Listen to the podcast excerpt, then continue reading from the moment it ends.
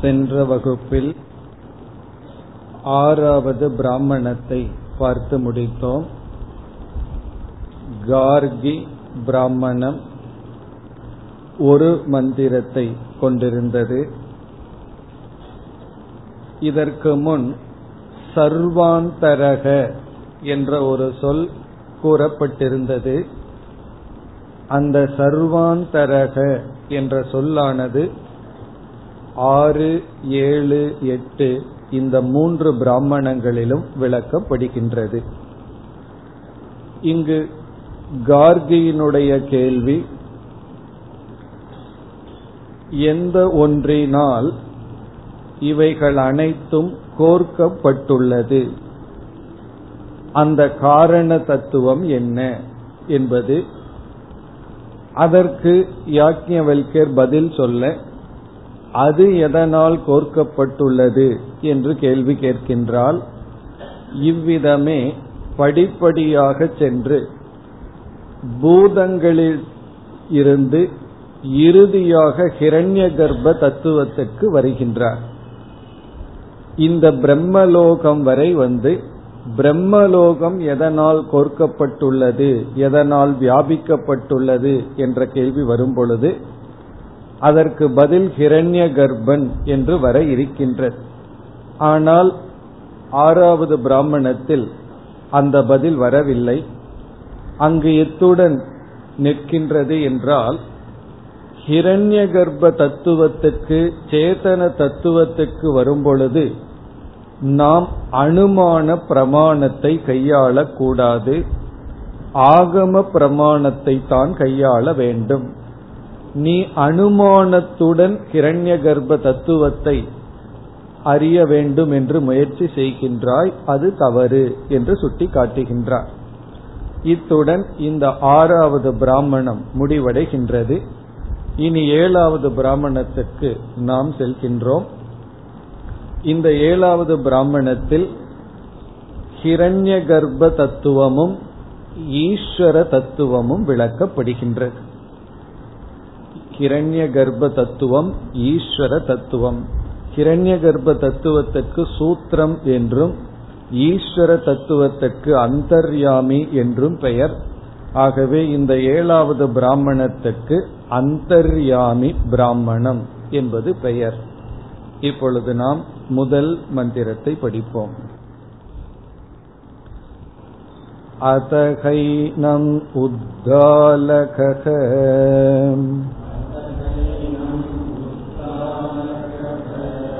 आरुणिः पप्रच्छ याज्ञवल्क्येति होवाच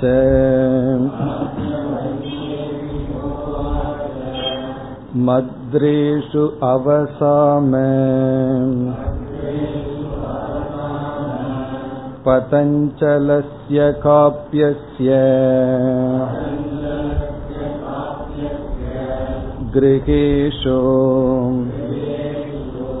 यज्ञम् अधीयानाः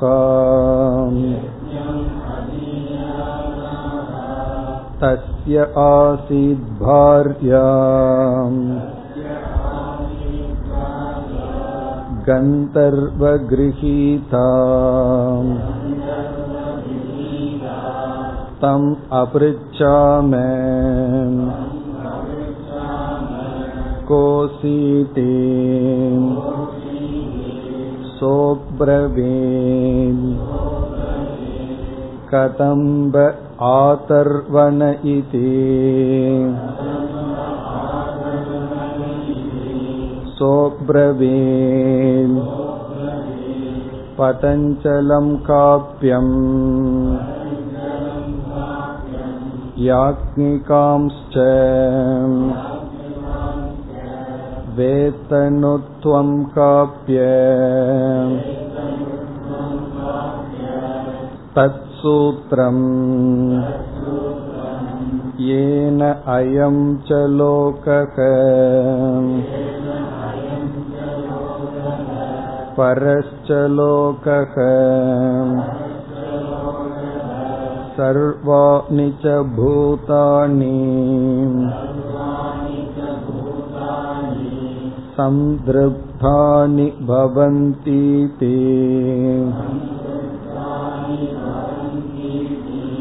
सोऽब्रवीन् पतञ्चलकाप्यक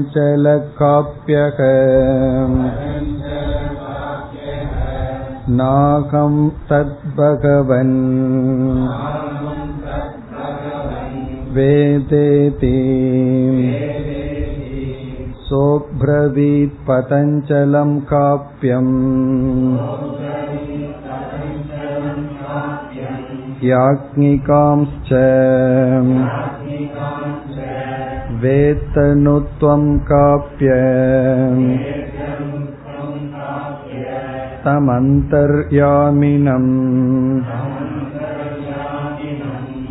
य इमं च लोकम् परं च लोकम् सर्वाणि च भूतानि योऽन्तरः यमयतीति सोऽब्रवीत् पतञ्चलकाप्यः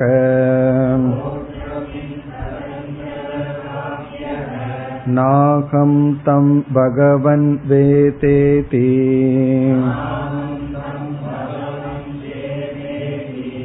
सोऽब्रवीत् पतञ्चलं काप्यम् याज्ञिकांश्च यो वै तत्काप्य सूत्रं विद्यात् तं च अन्तर्यामिनमिति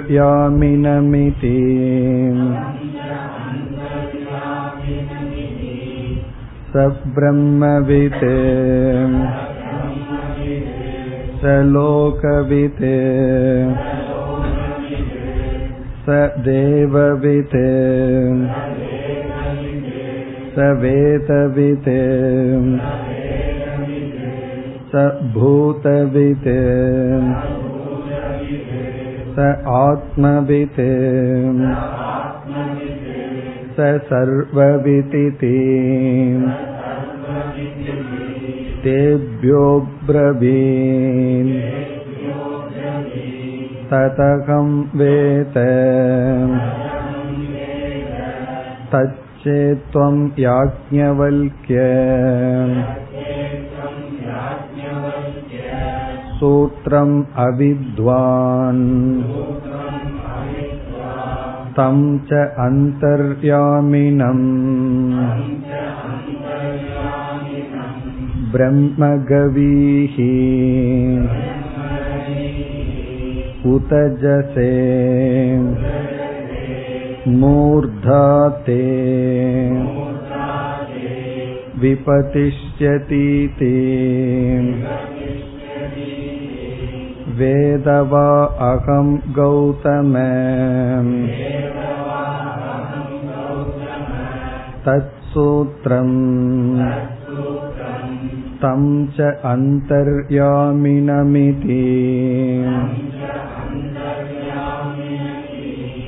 यो वा इदं कश्चित् ब्रूयात् वेद वेदेति यथा वेत्थ तथा ब्रूहीति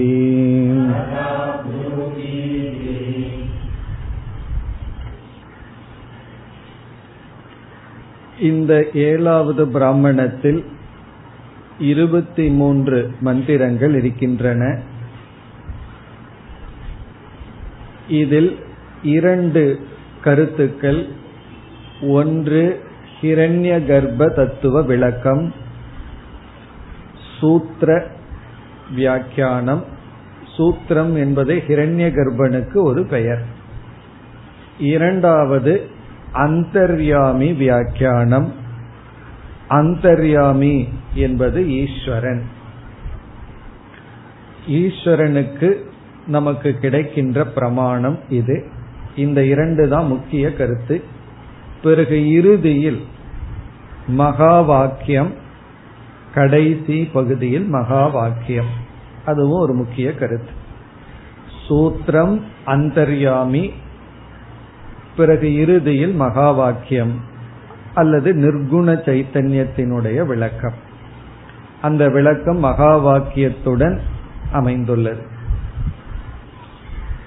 இதில் முதல் மந்திரத்தில் கேள்வி ஒரு கதையுடன் ஆரம்பம் ஆகின்றது நம்ம மந்திரத்தை படிக்கும் பொழுது அந்த கதையையும் பார்க்கலாம்.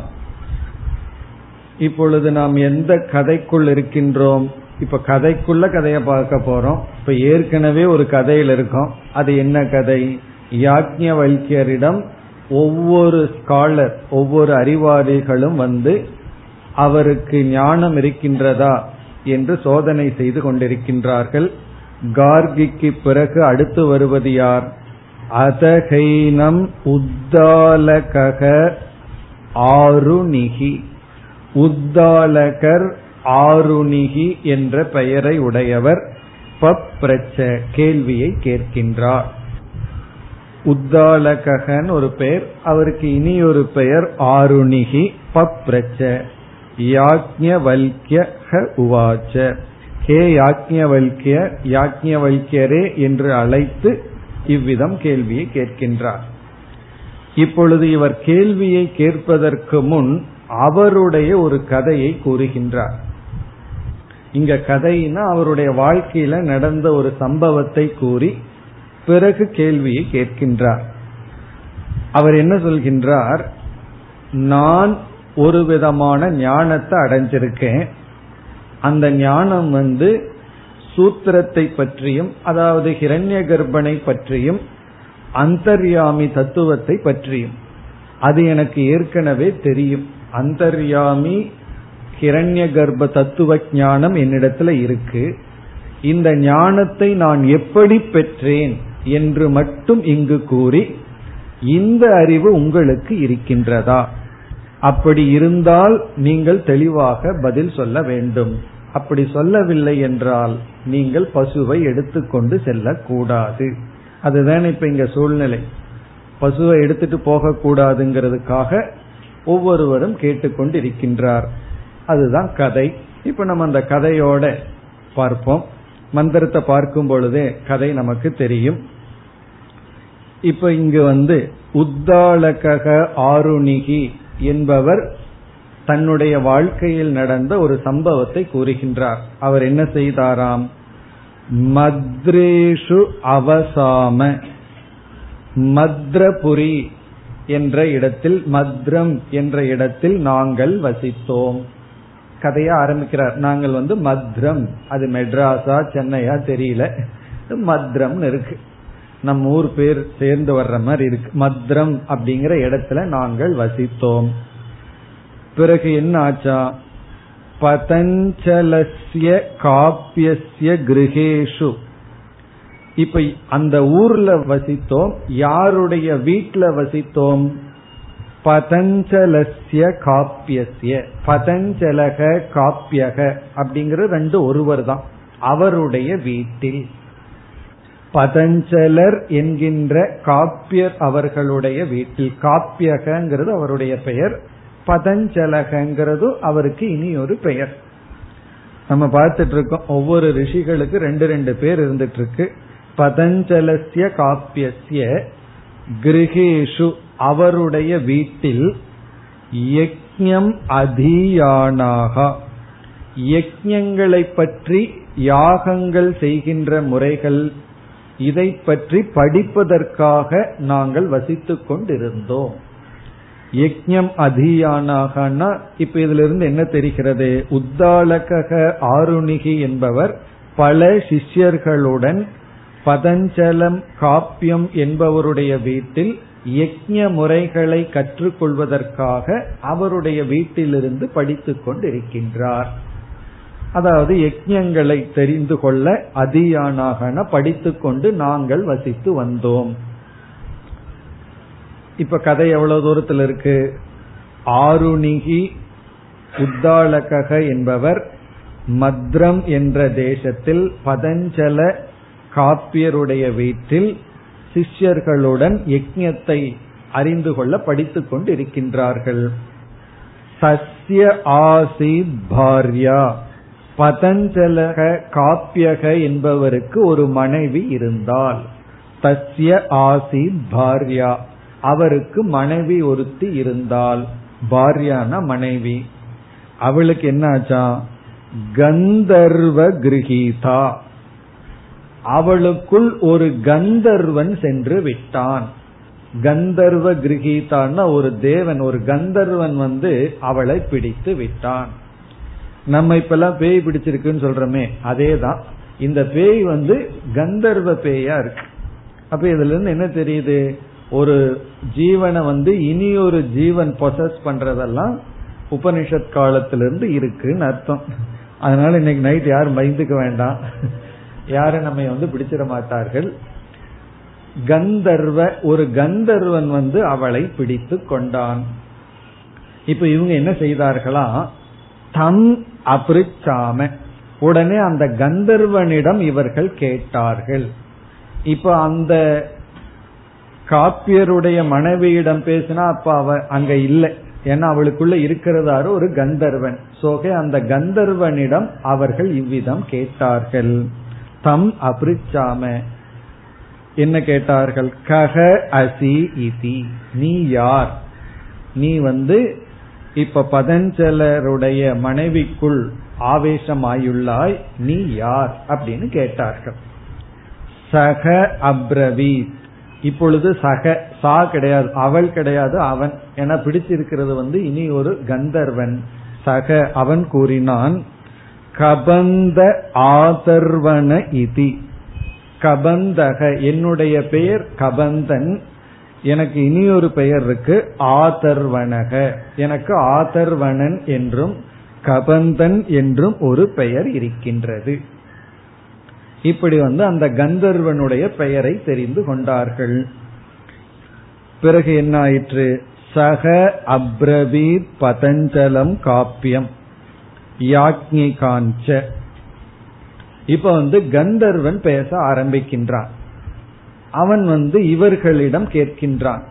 அதாவது யார் யார பிடிச்சிருக்கானோ அவனுடைய கணவன் அதாவது பதஞ்சலக காப்பியக பிறகு இந்த கேள்வி கேட்டாரே உத்தாலக அவரிடம் பிறகு அங்குள்ள மாணவர்களிடம் எல்லோரிடமும் அந்த கந்தர்வன் இப்பொழுது பேச ஆரம்பிக்கின்றான். அதாவது ஒரு ஜீவன் இறந்ததற்கு பிறகு அவனுக்கு உடனடியாக கர்மவினை வெளிப்பட்டால் அவன் வேறு ஒரு சரீரம் அவனுக்கென்று எடுத்துக்கொண்டு அந்த லோகத்துக்கு சென்று விடுவான்.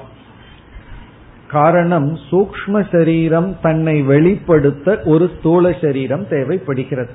அல்லது அந்த லோகத்திற்கு தகுந்த சரீரம் தேவைப்படுகிறது. பொதுவாக கர்மவினை எப்படி இருக்கும் என்றால் ஒரு ஜீவன் இறந்தவுடன் டிராவல் அதாவது பயணத்துக்கென்று ஒரு சரீரத்தை எடுத்துக்கொண்டு அவன் பயணம் செய்து வேறொரு லோகத்துக்கு சென்று அதற்கு தகுந்த சரீரத்தை எடுத்துக் கொள்வான். ஆனால் சில ஜீவர்கள் ஏதோ ஒரு துரதிருஷ்டவசத்தினால் என்ன செய்வார்கள்? சில காலம் வேறொரு சரீரம் கிடைக்காது. அவர்களுக்கென்று ஒரு சரீரம் கிடைக்காது. அப்படிப்பட்ட ஜீவர்கள் ஏற்கனவே சரீரத்துடன் இருக்கின்ற ஜீவர்களுடைய சரீரத்திற்குள் சென்று அந்த ஜீவர்களை அந்த காலத்தில் வெளிப்படுத்தாமல் தான் வெளிப்படுவார்கள். அவங்கள தான் இந்த கோஸ்ட் பிடிச்சிருக்கு அப்படின்னு எல்லாம் சொல்றோம் பிறகு என்ன செய்யணும்? அவர்கள் வந்து இனி ஒரு சரீரத்தை பிடித்துள்ளார்கள். அவர்களை நீக்க வேண்டும். அப்படி பிடிப்பவர்கள் வந்து கந்தர்வர்களா இருக்கலாம் தேவர்களா இருக்கலாம் பித்திருக்களா இருக்கலாம் அல்லது இனி ஒரு ஜீவனா இருக்கலாம். அதனாலதான் சில பேர் அப்படி தனக்குள் வேறொரு ஆவியை எடுத்துக்கொண்டு அந்த ஆவிக்கு வந்து அந்த ஸ்பிரிட்டுக்கு வந்து கொஞ்சம் எக்ஸ்ட்ரா பவர் இருக்கும் சில சக்திகள் இருக்கும். அதையெல்லாம் எடுத்துட்டு இந்த குறி சொல்றது காலத்தை கணிக்கிறது இதெல்லாம் செய்வார்கள். இதெல்லாம் இந்த சமுதாயத்துல நடந்துட்டு இருக்கிறத நம்ம பார்க்கலாம். அவர்கள் கண்ணை மூடிக்கொள்வார்கள். வேறொரு ஆவி வந்து ஆவேசமாயிரும். அதன் மூலமாக பேசுவார்கள். அதற்கு ஒரு லிமிட்டெட் பவர் தான் இருக்கு. அதிக சக்தி அதற்கு கிடையாது. ஆனா மனுஷங்களை காட்டிலும் சில சக்திகள் இருக்கலாம். அதை வந்து மக்கள் காமியமாக பயன்படுத்துவார்கள். ஆனா இந்த இடத்துல என்ன அப்படின்னு சொன்னா அதே கோஸ்ட வச்சுட்டு வேதாந்த விசாரம் நடக்குது. இப்ப நம்ம கிட்ட அப்படி ஒரு கோஸ்ட் வந்து ஏதாவது கேட்டா நம்ம என்ன பண்ணுவோம்? நம்ம என்ன? என்ன ஒரு அதிகாரிகளா இருந்தா என்ன பண்ணுவோம்?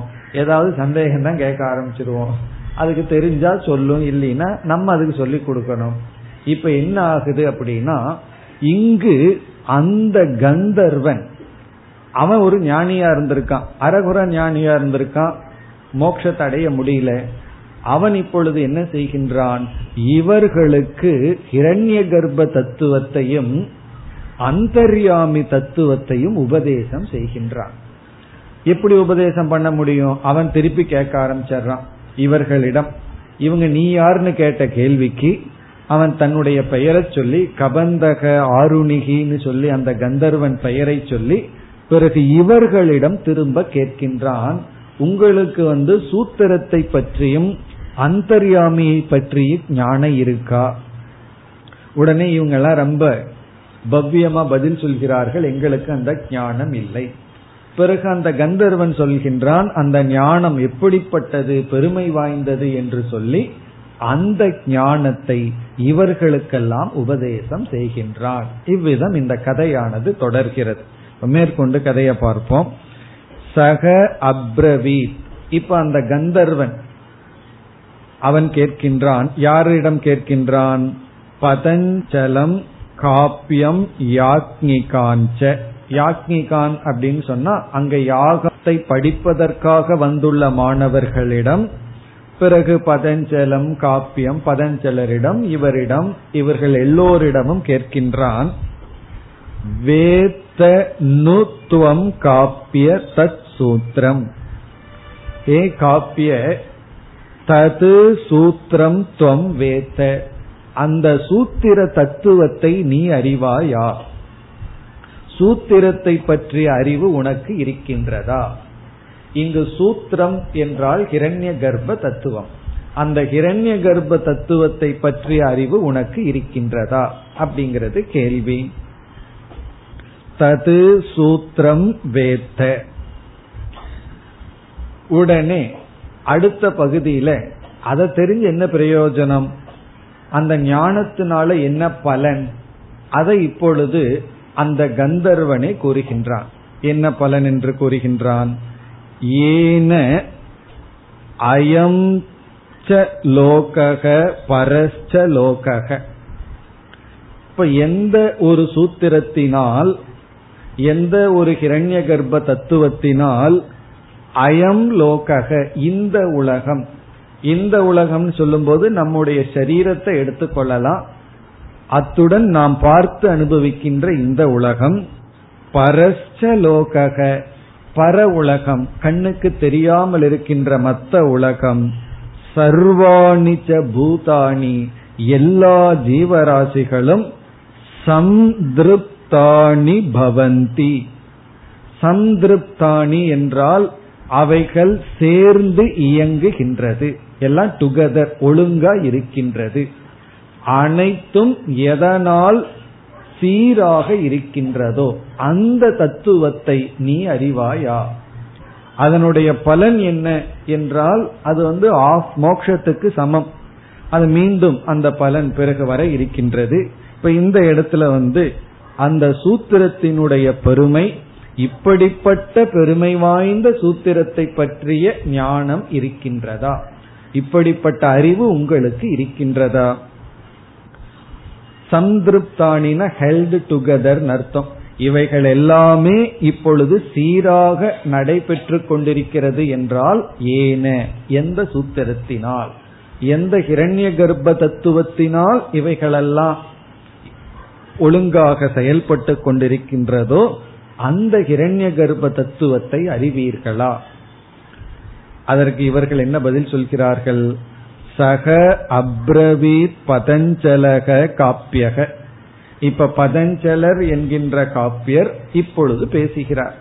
இப்ப உண்மையிலேயே இவர் யாருகிட்ட பேசிட்டு இருக்காரு தெரியுமோ? தன்னுடைய ஒய்ஃப் கிட்ட தான் பாரியா கிட்ட. ஆனா பாரியா அல்ல.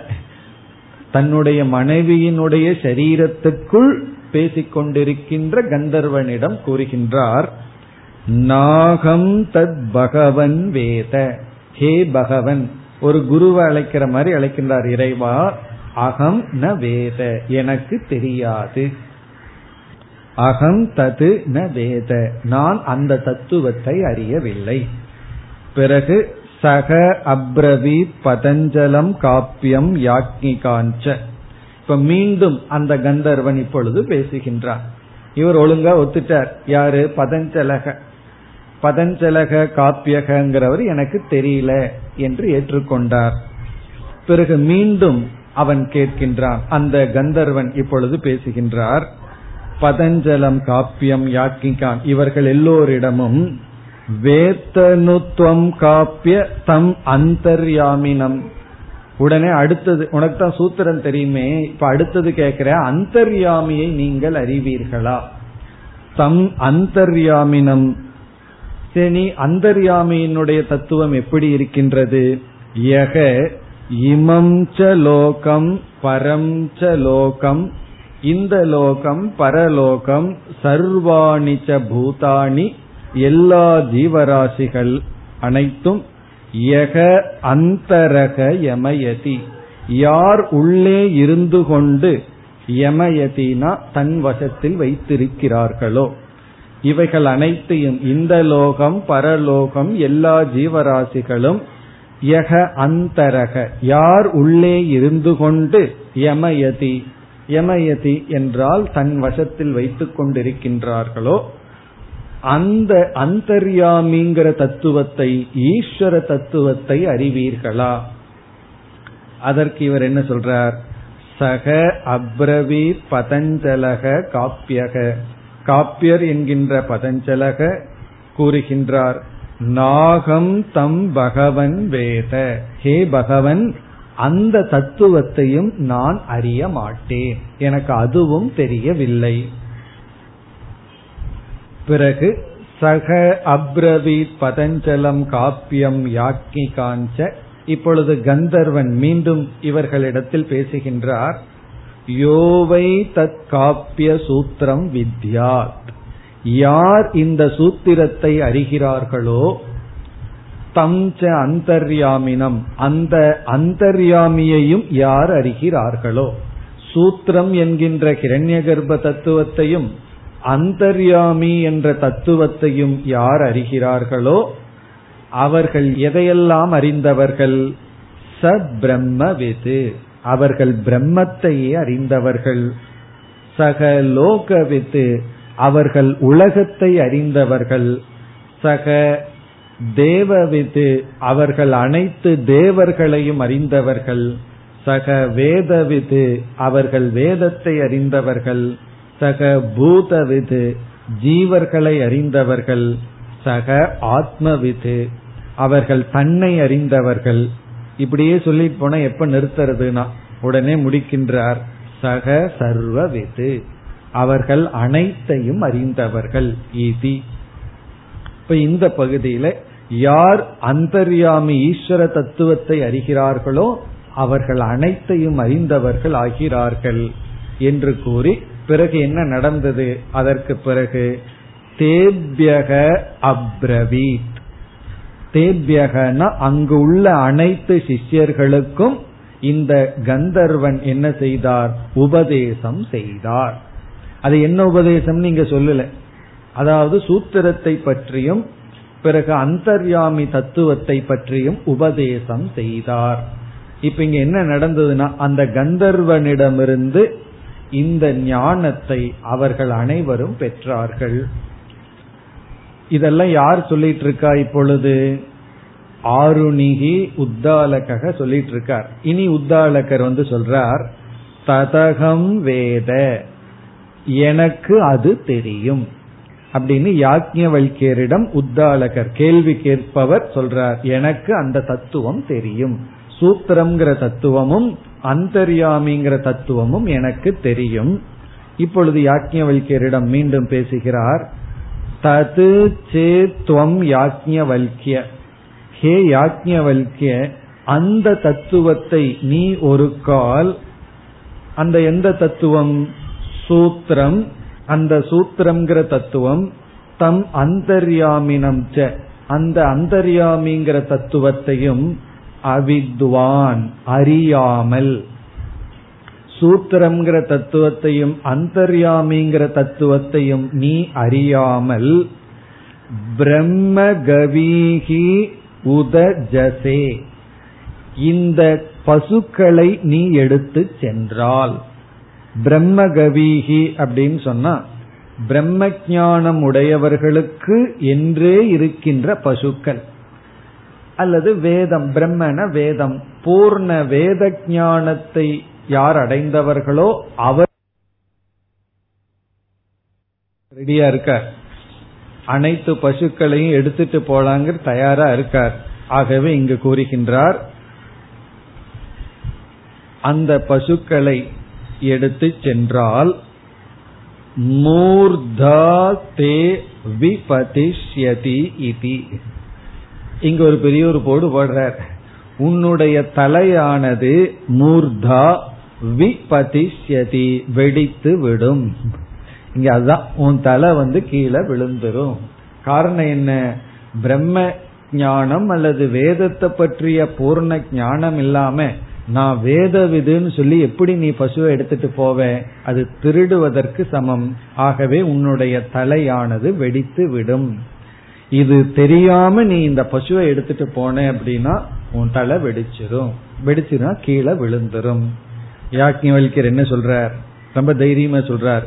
வேதவா அகம் கௌதம தத் சூத்திரம் தம் அந்தர்யாமினம் இதி. வேத எனக்கு தெரியும். எது தெரியும்? சூத்திரம் அந்தர்யாமினம். சூத்திர தத்துவத்தையும் நான் அறிவேன். அந்தர்யாமி தத்துவத்தையும் நான் அறிவேன். அப்படின்னு யாக்கியவல்யர் சொல்ற யாக்ஞவல்யர் உடனே ஒரு செகண்டும் கூட டிலே பண்ணாம எனக்கு தெரியும்னு சொன்ன உடனே மீண்டும் இந்த உத்தாளகர் என்ன சொல்றாருன்னா நம்ம சாதாரணமா பேசிக்கோமே அது போல இந்த மந்திரம் இருக்கு. உடனே உத்தாளகர் என்ன சொல்றார்? யோவா இதம் கஸ்தித் ப்ரூயாத் வேத வேதேதி. இந்த உலகத்தில் இருக்கிற சாதாரண மக்கள் என்ன சொல்வார்கள்? எனக்கு தெரியும் எனக்கு தெரியும்னு சொல்லிட்டு தான் இருப்பார்கள் அப்படின்னு சொல்றார். யோவா கஷ்டித்ன எல்லோரும் வேத வேதேதி ப்ரூயாத் நான் அறிவேன் நான் அறிவேன் அப்படித்தான் சொல்லிட்டு இருப்பார்கள். யதா வேத ததா ப்ரூஹி நீ எப்படி அறிந்துள்ளாயோ அப்படி சொல் பார்க்கலாம். ஏன்னா உலகத்தில் இருக்கிறவங்க எல்லாம் என்ன கேட்டாலும் யாராவது தெரியலன்னு சொல்வார்களா? அரை மணி நேரம் சொன்னதுக்கு அப்புறம் தெரியலன்னு சொல்லுவார்கள் ஒரு இடத்துக்கு போகிறது எப்படின்னு கேட்டா எல்லாம் தப்பான வழியில சொல்லிட்டு கடைசியில் எனக்கு தெரியலன்னு சொல்லுவார். அதுக்கு ஆரம்பத்திலேயே தெரியலன்னு சொல்லலாமா? இந்த தெரியவில்லைங்கிறது அவ்வளவு சுலபமா யார் வாயிலிருந்து வர்றதில்லை. அதனால இங்க சொல்றார் எல்லாருமே உலகத்தில் இருப்பவர்கள் எல்லாம் தெரியும் தெரியும் சொல்கிறார்கள். யதாவேத்த உனக்கு எப்படி தெரியுமோ ததா புரூகி அவ்விதத்தில் கூறு இதோட கதை முடிவடைந்து விடுகிறது.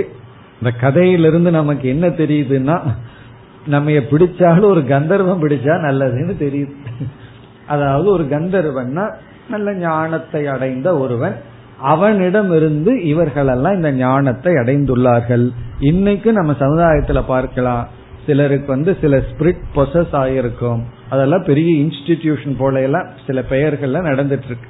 உண்மை என்னன்னா யாரோ ஒரு பித்ரு இறந்தவர்கள் அவர்களுக்கு நின்று பாவம் ஒரு சரீரம் கிடைக்கல இந்த சரீரத்திற்குள் சென்று பிறகு ஏதாவது ஒன்றை சொல்லிக் கொண்டு இருப்பார்கள் அதனால சிலருக்கு வந்து காமியமான சில பிரார்த்தனைகள் நிறைவேறும். அவர்களுக்கு சில சக்தி குறைவான சக்தி தான் இருக்கும். பட் நம்மை விட சக்தி அதிகமா இருக்கும். அவர்கள் படித்த பண்டிதர்களா இருந்தா அவர்களிடமிருந்து சில ஞானத்தை அடையலாம். அப்படி இவர்கள் சூத்திரத்தையும் அந்தர்யாமி ஞானத்தையும் அடைந்துள்ளார்கள். இப்ப யாக்ஞவல்யருக்கு தெரிகிறதா என்று இப்பொழுது கேள்வி. இனி அடுத்த பதில் அடுத்த மந்திரத்தில் யாக்ஞவல்யர் பதில் சொல்கின்றார். அதாவது சூத்திரத்தினுடைய லட்சணத்தை கூறுகின்றார். ஃபர்ஸ்ட் வந்து சூத்திரத்தை இவர் கூறுகின்றார். இரண்டாவது மந்திரம். सकोवाच वायुर्वै गौतम तत्सूत्रम् वायुना वै गौतम सूत्रेण अयं च लोकक परश्च लोकक सर्वाणि च भूतानि सन्दृग्धानि भवन्ति तस्मात् वै गौतम पुरुषं प्रेतम् आकुको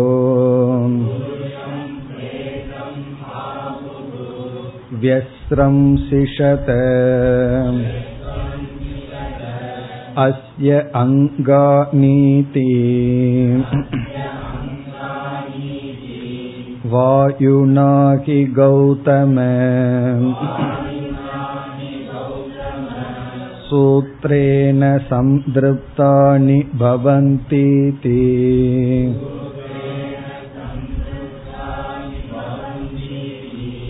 एवमेव एतत् याज्ञवल्क्य अन्तर्यामिनं ब्रूहीति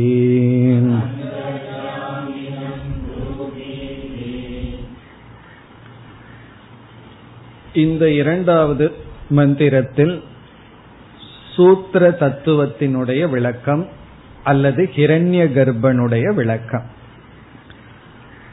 இந்த மந்திரத்துடன் ஹிரண்ய கர்ப்ப தத்துவ விளக்கம் முடிவடைகிறது.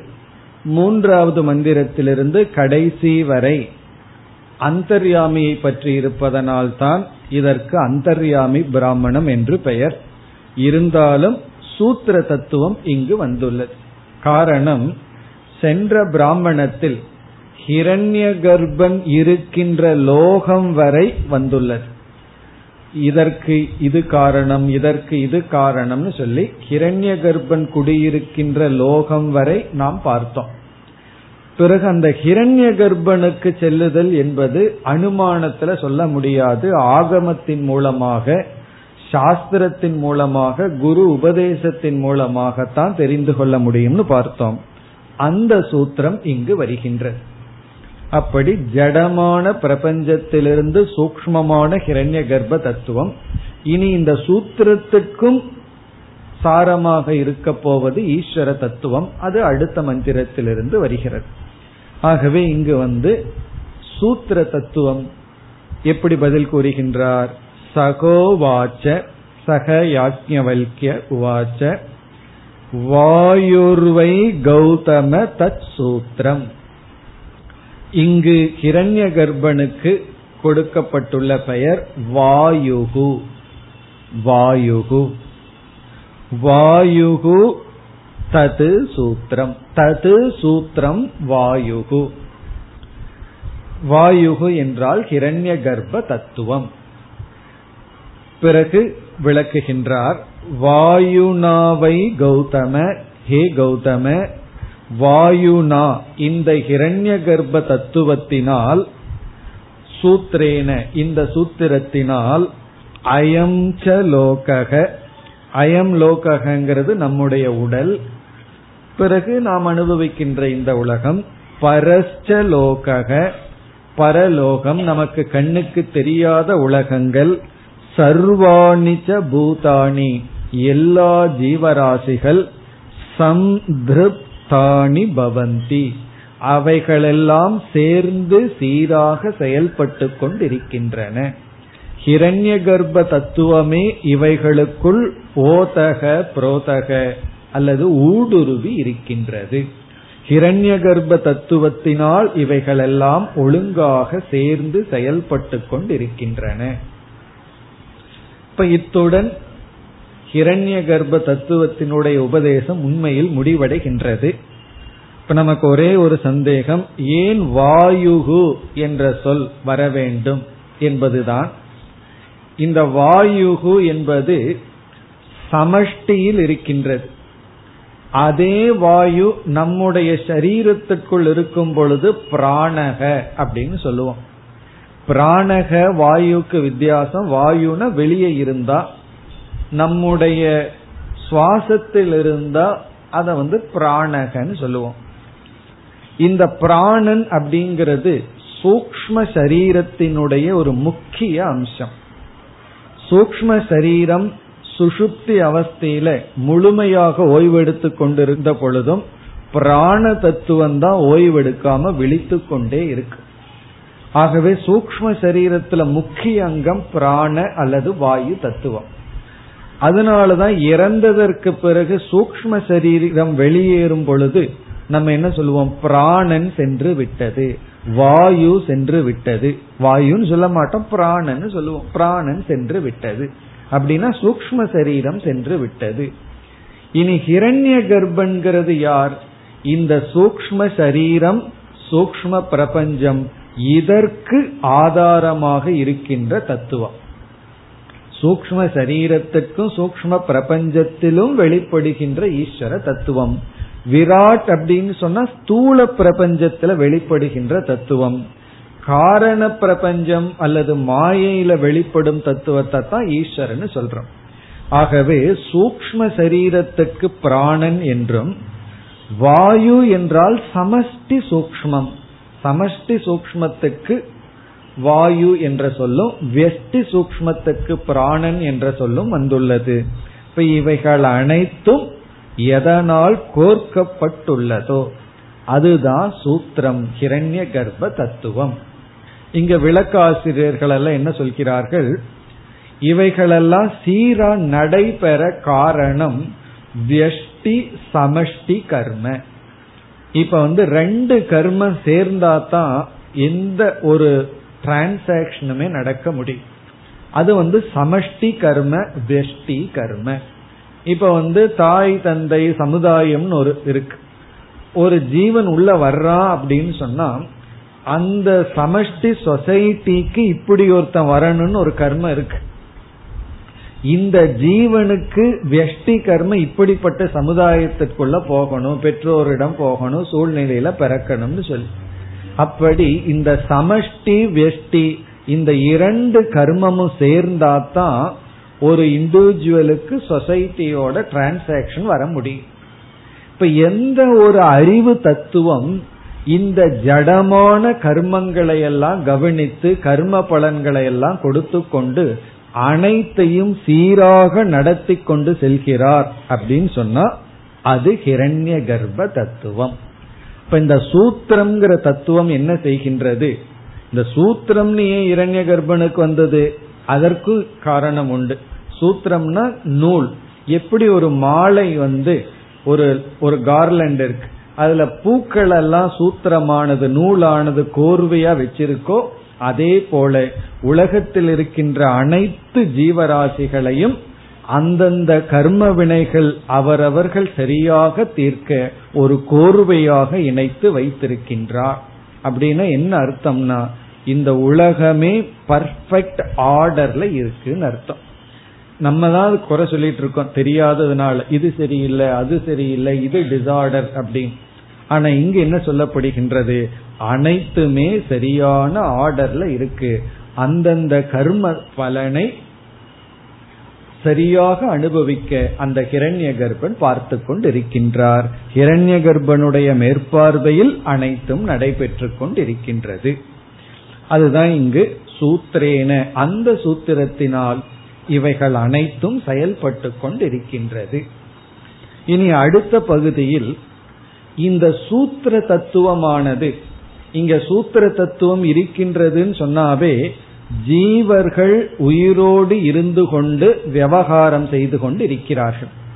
ஒரு கால் ஒருவனுடைய சரீரத்திலிருந்து சூக்ம சரீரம் வெளியேறி விட்டது என்றால் அப்ப அந்த இடத்துல அந்த சரீரம் வந்து ஜீவ சரீரமா இருக்க இப்ப நம்ம உடல்ல இருக்கிற சூக்ம சரீரம் வெளியேறி விட்டால் பிறகு நமக்கு வந்து இந்த உடல்ல இருந்து ஒரு கர்ம வினையும் நாம் அனுபவிக்க முடியாது. இந்த உடல் என்ன ஆயிரும் அப்படின்னா இது வந்து இறந்து ஒரு ஜடமாக ஆகி நம்முடைய அங்கங்கள் எல்லாம் அப்படியே அழுகி விடும். காரணம் என்ன என்றால் சூக்ம சரீரம் இங்கிருந்து வெளியேறி விட்டால். இப்ப ஹிரண்ய கர்ப்பனுடைய மெயின் டியூட்டி என்ன அப்படின்னா இந்த சூக்மமான சரீரத்திற்குள் இருந்து அவரவர்களுடைய கர்ம வினையை அவரவர்கள் அனுபவிக்க காரணமாக ஆதாரமாக இருந்து கொண்டு இருக்கின்றது. இந்த ஹிரண்ய கர்ப்ப தத்துவம் வெளியேறும் பொழுது அது வெறும் ஜடமான உலகமாகி விடுகிறது. அங்கு வந்து கர்ம வினையை ஜீவன் வெளிப்படுத்த முடியாது. ஆகவே என்ன தெரிகிறதுனா ஹிரண்ய கர்ப்பன் இருக்கிற வரைக்கும் தான் ஒரு ஜடமான உடல் சேதன தன்மையை அடைந்து கர்ம பலனை எல்லாம் அனுபவிக்கும். அது இங்கு கூறப்படுகிறது. தஸ்மாத்வை அந்த ஹிரண்ய கர்ப்பன் இருக்கின்ற காரணத்தினால்தான் அதாவது இரண்ய கர்ப்பந்தான் எல்லாத்துக்கும் காரணம்னு ஏன் சொல்றோம்னா அந்த கிரண்ய கர்ப்பம் இருந்தாதான் ஒரு ஜீவன் உயிருடன் இருந்து சூக்ம சரீரத்தோடு இருந்து விவகாரம் பண்ணுவான். அப்படி இல்லை என்றால் அந்த கிரண்ய கர்ப்பன் சென்று விட்டால் அப்படின்னா நம்முடைய சூக்ம சரீரம் ஸ்தூல சரீரத்தை விட்டு விட்டால் என்ன நிலை ஏற்படும்? புருஷம் பிரேதம் ஆகுகு. பிரேதம் ஆகுகு. புருஷனை பிரேதம் ஆகுகு. அதுக்கு முன்னாடி வரைக்கும் நமக்கு பேரு பட்ட பேரு எல்லாம் இருந்தது. செத்ததுக்கு அப்புறம் நமக்கு என்ன பேருனா புருஷம் பிரேதம் ஆகுகு. பிரேதம்னு சொல்வார். அவரை எடுத்தாச்சான்னு சொல்ல மாட்டார்கள் பிரேதத்தை எடுத்தாச்சா? அப்படிதான் சொல்லுவார். நம்ம சம்பாதிச்ச அனைத்து பேரும் எதோட போயிரும்னா சூக்ம சரீரத்தோட போயிரும். பிரேதம் என்று புருஷனை கூறுவார்கள். இந்த இடத்துல புருஷன்னா ஜீவன். ஏன் அந்த ஜீவனை இப்ப பிரேதம்னு சொல்றோம்னா அந்த ஹிரண்ய கர்ப்ப தத்துவம் அவனிடமிருந்து விலகி கொண்டது. சூக்ம சரீர அபிமானி தேவதை தன்னிடமிருந்து விலகி கொண்டதனால் பிரேதம் என்று புருஷனை கூறுகிறார்கள். அது மட்டுமல்ல மறுபடி என்ன ஆகுதா அதற்கு பிறகு வியஸ்ரம் சிஷத அஸ்ய அங்காணி இதி. இந்த ஜீவனுடைய சரீரத்தில் இருக்கின்ற ஒவ்வொரு அங்கங்களும் வியஸ்ரம் சிஷத அப்படின்னா அழுகி விடுகின்றது. அழுகி போகுதுன்னு சொல்றமே அழிந்து விடுகிறதுன்னு சொல்றமே. அங்காணின கை கால் தலை போன்ற உறுப்புகள் எல்லாம் அழுகி விடுகின்றது. நம்ம வந்து ஒரு பழத்தை வாங்கி ஒரு ஃப்ரூட்டை வாங்கி வச்சு அந்த ஒரு காலத்துக்கு மேல வச்சு பாருங்க. அது எப்படி அப்படியே அழுகி போகுது. ஆனா நம்ம சரீரம் மட்டும் அப்படியே அழுகாம இருக்குன்னா அதுக்குள்ள சூத்திர தத்துவம் இருப்பதனால் இந்த வாயு தத்துவம் இருப்பதனால் இந்த சூத்திர தத்துவம் நம்மிடம் இருந்து சென்று விட்டால் பிறகு இந்த சரீரமும் பழங்களை போல் அழுகிவிடும்.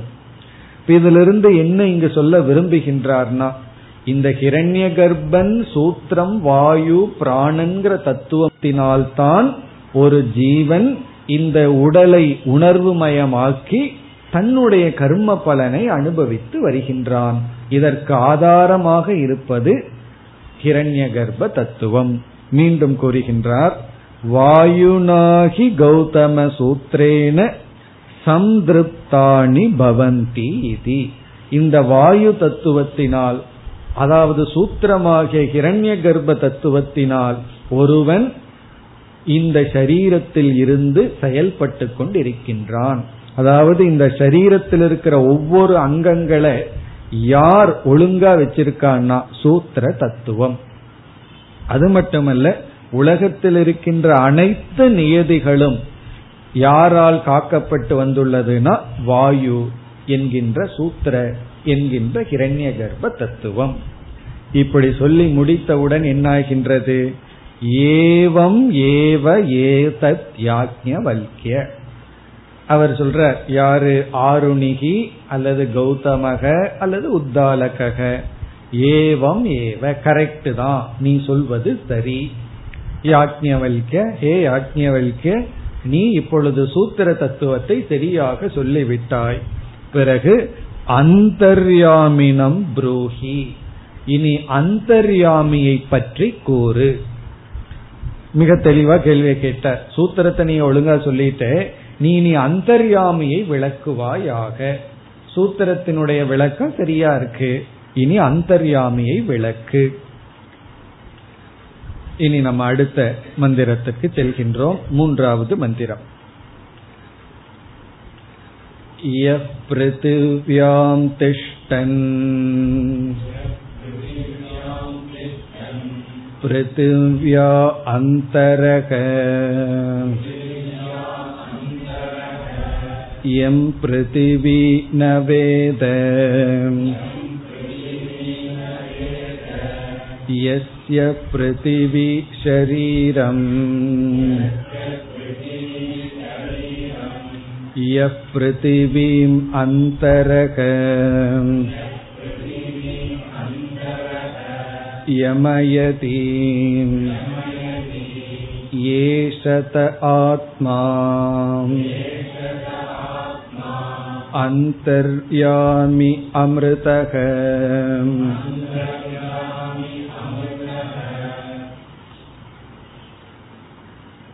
இந்த மூன்றாவது மந்திரத்தில் ஆரம்பித்து இருபத்தி மூன்றாவது கடைசி மந்திரம் பாதி வரை.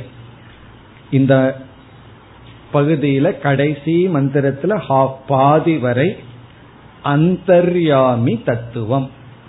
அதற்கு பிறகு நிர்குண தத்துவம் வந்துடும் அதுவரை அந்தர்யாமி தத்துவம். அதனாலதான் இந்த பிராமணத்திற்கு அந்தர்யாமி பிராமணம் என்று பெயர். இதற்கு முன்னாடி எல்லாம் யார் கேள்வி கேட்டார்களோ அவர்களுடைய பெயர்ல பிராமணம் விளங்கி வந்தது. இந்த இடத்துல சப்ஜெக்ட் மேட்டர்னுடைய அடிப்படையில பெயர். இதெல்லாம் வந்து ஈஸ்வரன் அஸ்தி அப்படிங்கிறதுக்கான பிரமாணம். என்ன பல மதவாதிகள் சாங்கியன் போன்றவர்கள் எல்லாம் ஈஸ்வரன்கிற தத்துவமே வேண்டாம். ஈஸ்வரன்கிற தத்துவம் இல்லாமல் பிரகிருதி புருஷன் ரெண்டு தத்துவம் இருக்கட்டும். ஒரு கான்சியஸ் பிரின்சிபிள் ஒரு ஜட பிரின்சிபிள் அதுவே எல்லாம் நடத்திட்டு போகும். இறைவன் ஈஸ்வரன் கர்ம பலத்தை கொடுப்பவர் அப்படின்னு எதற்கு? அப்படியெல்லாம் கேட்கிறார்கள். அப்படியெல்லாம் இல்லை. ஈஸ்வரன் என்ற ஒரு தத்துவம் நமக்கு தேவை. அந்த ஈஸ்வரன்கிற தத்துவம் தான் இந்த உலகத்தினுடைய நியதிகளை எல்லாம் சரியாக பார்த்து கொண்டிருக்கின்றது என்று நம்ம வந்து ஈஸ்வரன் தேவை அப்படின்னு சொல்றோம். பிறகு அதே நாம என்ன சொல்லுவோம்? பிரம்மன்கிற அடிப்படையில ஈஸ்வரனும் ஜீவனும் நித்தியா. உலகம் ஒன்னு இருந்து ஜீவன் ஒன்னு இருந்தா கண்டிப்பா ஈஸ்வரன் ஒன்னு இருக்க வேண்டும். நீ ஈஸ்வரன் எப்போ வேண்டான்னு சொல்லலாம்? ஜெகத்தும் வேண்டான்னு சொல்லு ஜீவனும் வேண்டான்னு சொல்லு ஈஸ்வரனையும் வேண்டான்ட்டுலாம் ஆனா நீ வந்து ஜீவனை வச்சுக்க விரும்புற ஜெகத்தை வச்சுக்க விரும்புற ஈஸ்வரனை மட்டும் வேண்டான்னு சொன்னா அது சரிப்படாது. அதான் நம்முடைய தத்துவம். ஆகவே அதற்கு இது ஒரு முக்கியமான பிரமாணம் முக்கியமான இடம். இப்ப இந்த இடத்துல இனி எப்படி யாக்கியம் வைக்கர் விளக்குகிறார்னு பார்ப்போம். இப்ப சூத்திரத்தினுடைய சாரம் என்ன? சூத்திரத்துக்கு சூத்திரம் என்ன? சூத்திரம்னா ஹிரண்ய கர்ப்ப தத்துவம். இந்த ஹிரண்ய கர்ப்பன் எதனால் வியாபிக்கப்பட்டுள்ளது அப்படின்னு கேள்வி கேட்டோம்னா அதற்கு பதில் வந்து அந்தர்யாமி. ஹிரண்ய கர்ப்பனுக்கும் ஆதாரம் என்ன என்றால் அந்தர்யாமி. இப்ப அந்தர்யாமி அப்படின்னா நம்ம ஏற்கனவே படிச்ச கருத்து தான் சமஷ்டி காரண சரீர அபிமானி ஆத்மா அல்லது பிரம்மன். எல்லா காரண சரீரத்தையும் அபிமானிக்கின்ற சேதன தத்துவம். எல்லா காரண சரீரத்தையும் அபிமானிக்கின்ற சேதன தத்துவம். அல்லது மாயையில் வெளிப்படுகின்ற சேதன தத்துவம். மாயையில் பிரதிபிம்பிக்கின்ற பிரம்ம தத்துவம். இப்ப அந்தர்யாமி இஸ் ஈக்வல் டு மாயா பிளஸ் பிரம்ம பிரதிபிம்பம். பிரம்மத்தினுடைய பிரதிபிம்பம் இருக்கும்போது பிரம்ம இல்லாம இருக்குமோ? ஆகவே பிரம்மன். பிரம்மனும் உள்ள இருக்கு. பிரம்மத்தினுடைய பிரதிபிம்பமும் மாயையும் இருக்கின்ற. இந்த சூக்ம சரீரம் அல்லது சூக்ம தத்துவம் ஸ்தூலத்தை கட்டுப்படுத்துகிறது. அதை நம்ம சென்ற மந்திரத்திலேயே பார்த்தோம். சூக்ம சரீரம் இருந்தாதான் ஸ்தூல சரீரம் ஸ்தூல சரீரமா இருக்கு. சூக்ம சரீரம் வெளியேறியவுடன் இந்த சரீரம் வந்து அப்படியே அழுகி போயிருது. இனி இந்த சூக்ம சரீரம் சூக்ம சரீரமா இருக்கு. சூக்ம சரீரத்துக்கே ஆதாரம் என்ன என்றால் காரண தத்துவம் காரண சரீரம். அந்த காரண தத்துவம் தான் இங்கு விளக்கப்படுகிறது. இதத்தான் நம்ம ஈஸ்வரன் என்று சொல்றோம். அந்தர்யாமிங்கிறது ஈஸ்வரன். பிறகு வந்து ஹிரண்ய கர்ப்ப தத்துவம். அதற்கு அடுத்தது வந்து விராட். பொதுவா நம்ம என்ன சொல்லுவோம்? ஈஸ்வரன் அந்தர்யாமியாக ஹிரண்ய கர்ப்ப தத்துவமாக விராட்டாக முறையே வெளிப்படுகின்றார். இந்த அந்தர்யாமிங்கிற இடத்துலயே பல சமயம் ஈஸ்வரன் சொல்லிடுவோம். இப்ப ஈஸ்வரன் சொன்னாவே அந்தர்யாமி அல்லது ஈஸ்வரன். அந்த ஈஸ்வரன் சூக்மமா வெளிப்படுகிறார் தூளமாக வெளிப்படுகிறார். இங்கு யாக்கியவல்கர் எப்படி இந்த அந்தர்யாமி தத்துவத்தை விளக்குகிறார்னு பார்ப்போம். நம்ம ஏற்கனவே ஈஸ்வர தத்துவம் எல்லாம் படிச்சிருக்கோம். ஆனா இந்த இடத்துல எப்படி விளக்குகிறார் என்றால் இந்த படைப்பை மூன்றாக எடுத்துக்கொள்கின்றார் கொள்கின்றார் யாக்ஞவல்யர் இந்த இடத்துல. மூன்று பிரிவாக எடுத்துக்கொண்டு அதுல முதல் பிரிவு வந்து அதி தெய்வம் அதி தெய்வம் என்று எடுத்துக் கொள்கின்றார். அதி தெய்வம் என்றால் தேவதா ரூபமான சிருஷ்டி. இரண்டாவது அதிபூதம். அதிபூதம். அதிபூதம் என்றால் எல்லா ஜீவராசிகள் நம்மை போன்ற ஜீவராசிகள். அதி தெய்வம்னா நம்மை விட மேலான நம்மையே கட்டுப்படுத்துகின்ற இயற்கையில் இருக்கின்ற தேவதைகள். சந்திரதேவன் சூரிய தேவன் போன்றதெல்லாம் அதி தெய்வம் அதி பூதம் அப்படின்னு சொன்னா நம்ம எல்லாம் நம்ம எல்லாம் பெரிய ஜீவராசிகள் மனிதன் போன்ற ஜீவராசிகள். மூன்றாவது அத்தியாத்மம். அத்தியாத்மம் என்றால் நம்மிடத்தில் உள்ள கருவிகள் இந்திரியங்கள். கண்கள் காதுகள் பிராணன் போன்ற நம்மிடத்தில் இருக்கின்ற தத்துவம். இப்படி மூன்றாக இங்கே எடுத்துக் கொள்கிறார். அதி தெய்வம் அதி பூதம் அத்தியாத்மம்.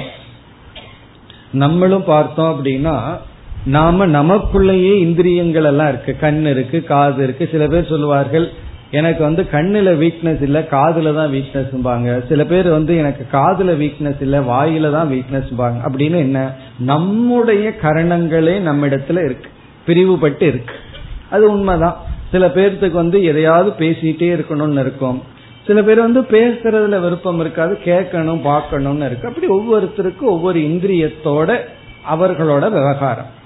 பிறகு நாமெல்லாம் சேர்ந்து ஒரு தத்துவமா இருக்கோம். பிறகு இயற்கைன்னு ஒரு தத்துவம் இருக்கு. அப்படி இயற்கை பிறகு நாம் எல்லாம் பிறகு இண்டிவிஜுவல் நமக்குள்ளேயே டிவிஷன் இப்படி மூன்றாக பிரித்து இந்த அனைத்துக்குள்ளும் அந்தர்யாமி ஊடுருவி இருக்கின்றார். இந்த மூன்றுக்குள்ளும் மூன்று விதமான சிருஷ்டிக்குள்ளும் இந்த அந்தர்யாமி ஊடுருவி இருக்கின்றார். இதுதான் இருபத்தி மூணாவது மந்திரம் வரை உள்ள சாராம்சம். இந்த மந்திரத்தை பார்த்தோம்னா ஒரே பேட்டர்ன்ல போகும். நாம இந்த மூன்றாவது மந்திரத்தை முடிச்சிட்டோம் அப்படின்னா இருபத்தி மூணு மந்திரத்தையும் படிச்சு முடிச்சதுக்கு சமம். படிச்சு பார்த்தீங்கன்னா ஒரே மாதிரி இருக்கும். அதுல வந்து இந்த மூன்று விதத்துல பிரிவுபட்டு அந்தர்யாமியை விளக்குகின்றார் மேலும் அந்தர்யாமியினுடைய விளக்கத்தை அடுத்த வகுப்பில் பார்ப்போம் ॐ पूर्णमधः पूर्णमिधम् पूर्णात् पूर्णमुदच्छते पूर्णस्य पूर्णमादाय पूर्णमेवावशिष्यते ॐ शान्ति शान्ति शान्तिः